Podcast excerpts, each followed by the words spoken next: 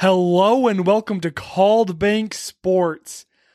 What a game tonight. The Jazz, I mean, what I felt like, and yes, Jordan Clarkson had a great fourth quarter, and I'm not going to take that away from him.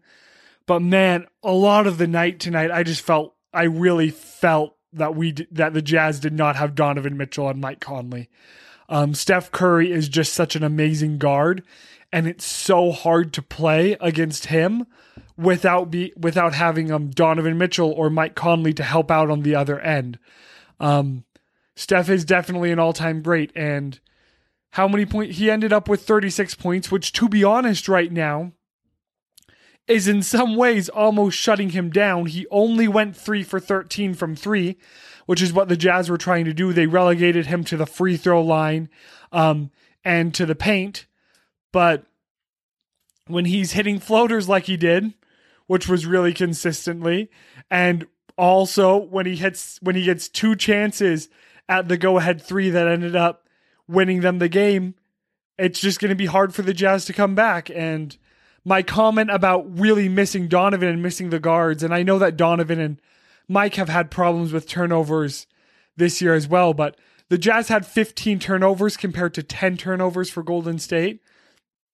But here's the kicker. The Jazz scored 6 points off of turnovers. Golden State scored 26 points off of turnovers. And there's your game right there. You really don't have to question it. If the Jazz had not turned the ball over as much as they did, they would have won the game today. You can look more at it. Like, free throws were pretty even with the slight edge to Golden State. Same with three-point shots. Jazz took 44, Golden State took 42, Jazz made 13, Golden State made 14. The Jazz were just edged out in every category tonight other than rebounds. But again, that one offensive rebound at the end did end up costing the Jazz the victory. So it's really rough to see a game like today where the Jazz were playing a team that they're definitely better than in a full strength matchup, but not being full strength and having Steph Curry, who's been on fire and is absolutely determined to get his team to the playoffs, as he should be. And to at the very minimum, I am so happy to see the Jazz fight that they have, that they were able to continue pushing at a point in the fourth quarter when I honestly had given up as a fan, watching them push, come back, take the lead, and almost win this game was really great to see. And Jordan Clarkson had a really good game overall, but I hate doing this. It just wasn't good enough. He ended 5 of 16 from 3, less than, which is about 30% there. He shot, let me do the math here really quick. He did shoot 11 from 17 inside the arc, which is really good. And that's where he got a lot of his points. And kind of painfully, he was 4 of 5 from 3. 4 of 5 from the free throw line, missing that technical free throw. And I really shouldn't be nitpicking him. That's not what I'm trying to do. But had he made that, the Jazz could have tried to take the last shot, to win the game and then send it to overtime instead of having to try to take the lead at the end. But it was really good to see the Jazz put up the fight that they did. They fell short in a lot of categories, but you're in Golden State. You're away. You haven't been away for a while. And again, you're missing 2 of 3 All-Stars, which the Jazz have honestly done really well playing without Mike Conley and Donovan Mitchell.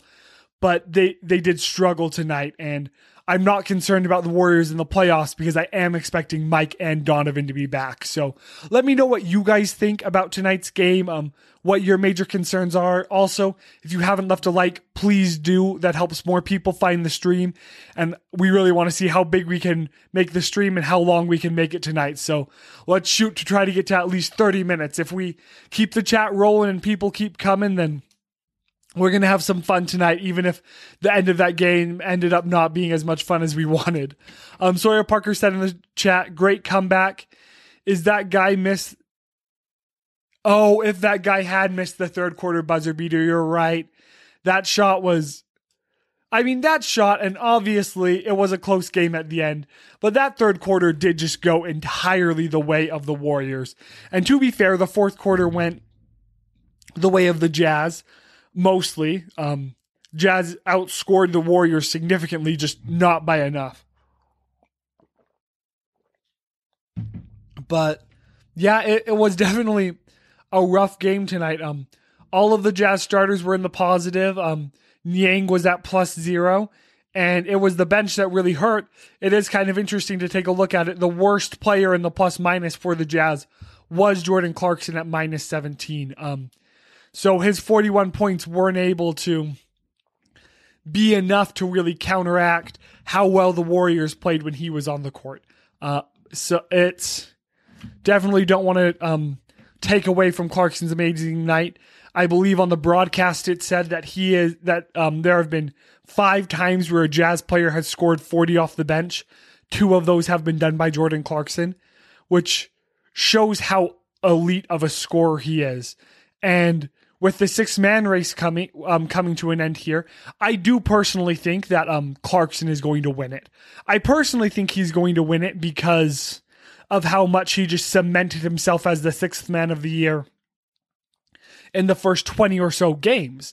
I think that Joe Ingles might actually deserve it a tiny bit more, but Joe Ingles has picked up a lot of slack by starting when Donovan and Conley have been out. So whether or not he's eligible in my mind for the 6th man of the Award of the Year is another question entirely.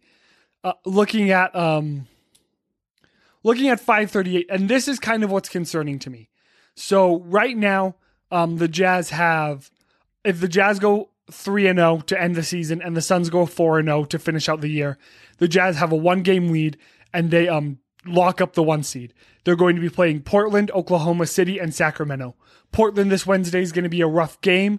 I believe they're playing them in Utah, which is definitely going to be a benefit for the Jazz to have that home crowd cheering them on. But before the game, 538 predicted the Jazz, I believe, to finish 53-19, and now they're predicting the Jazz to finish 52-20, which means they're going to drop one of their last 3 games, according to 538. 538 also thinks the Suns are going to drop one of their last 4 games, which could definitely happen. Golden State will play the Suns tomorrow, but and then the Suns will play the Trailblazers after we play the Trailblazers.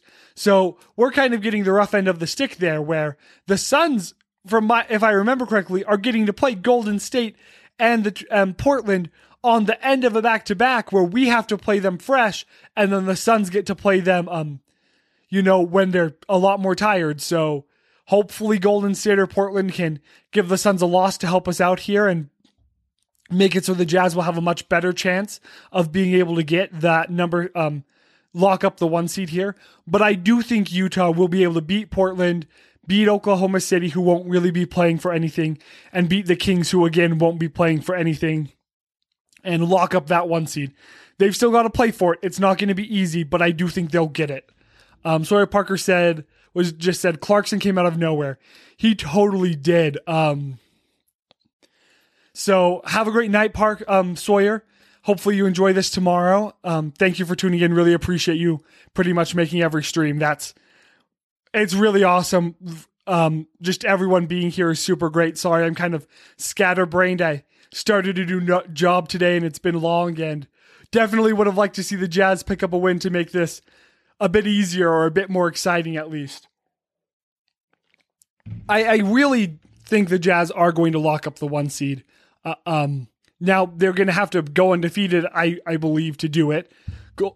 But it'll be really special whether or not the Jazz get the 1 or the 2 seed the year that they've had. I do think that I speak for all of us that locking up the 1 seed would just be much more miraculous and just a lot more special of a season, especially when I don't even know when the last time the Jazz locked up were the number 1 seed. I'm not sure if they were in 97, 98, considering how I wasn't even alive for that regular season, but it has been a special year, and I don't want to forget about that even after a game like tonight. So thank you everyone for tuning in. Leave a like, comment if you want to keep chatting, but I feel like I've pretty much given my take. The Jazz just were missing their backcourt tonight and turned the ball way too much, over way too much. And really, the Jazz need Donovan Mitchell and Mike Conley to be back if we're going to end up playing the Warriors in the first round. Not sure if it's going to happen, but Donovan Mitchell and Mike are really important. Hopefully they're able to get back and get into the swing of things so that they don't end up being cold like they have been in the past when you have new players, when you have players who have been injured and out for a while come back. So thank you guys so much again. Dale will be doing the post game on Wednesday. Please join with him and have a great night.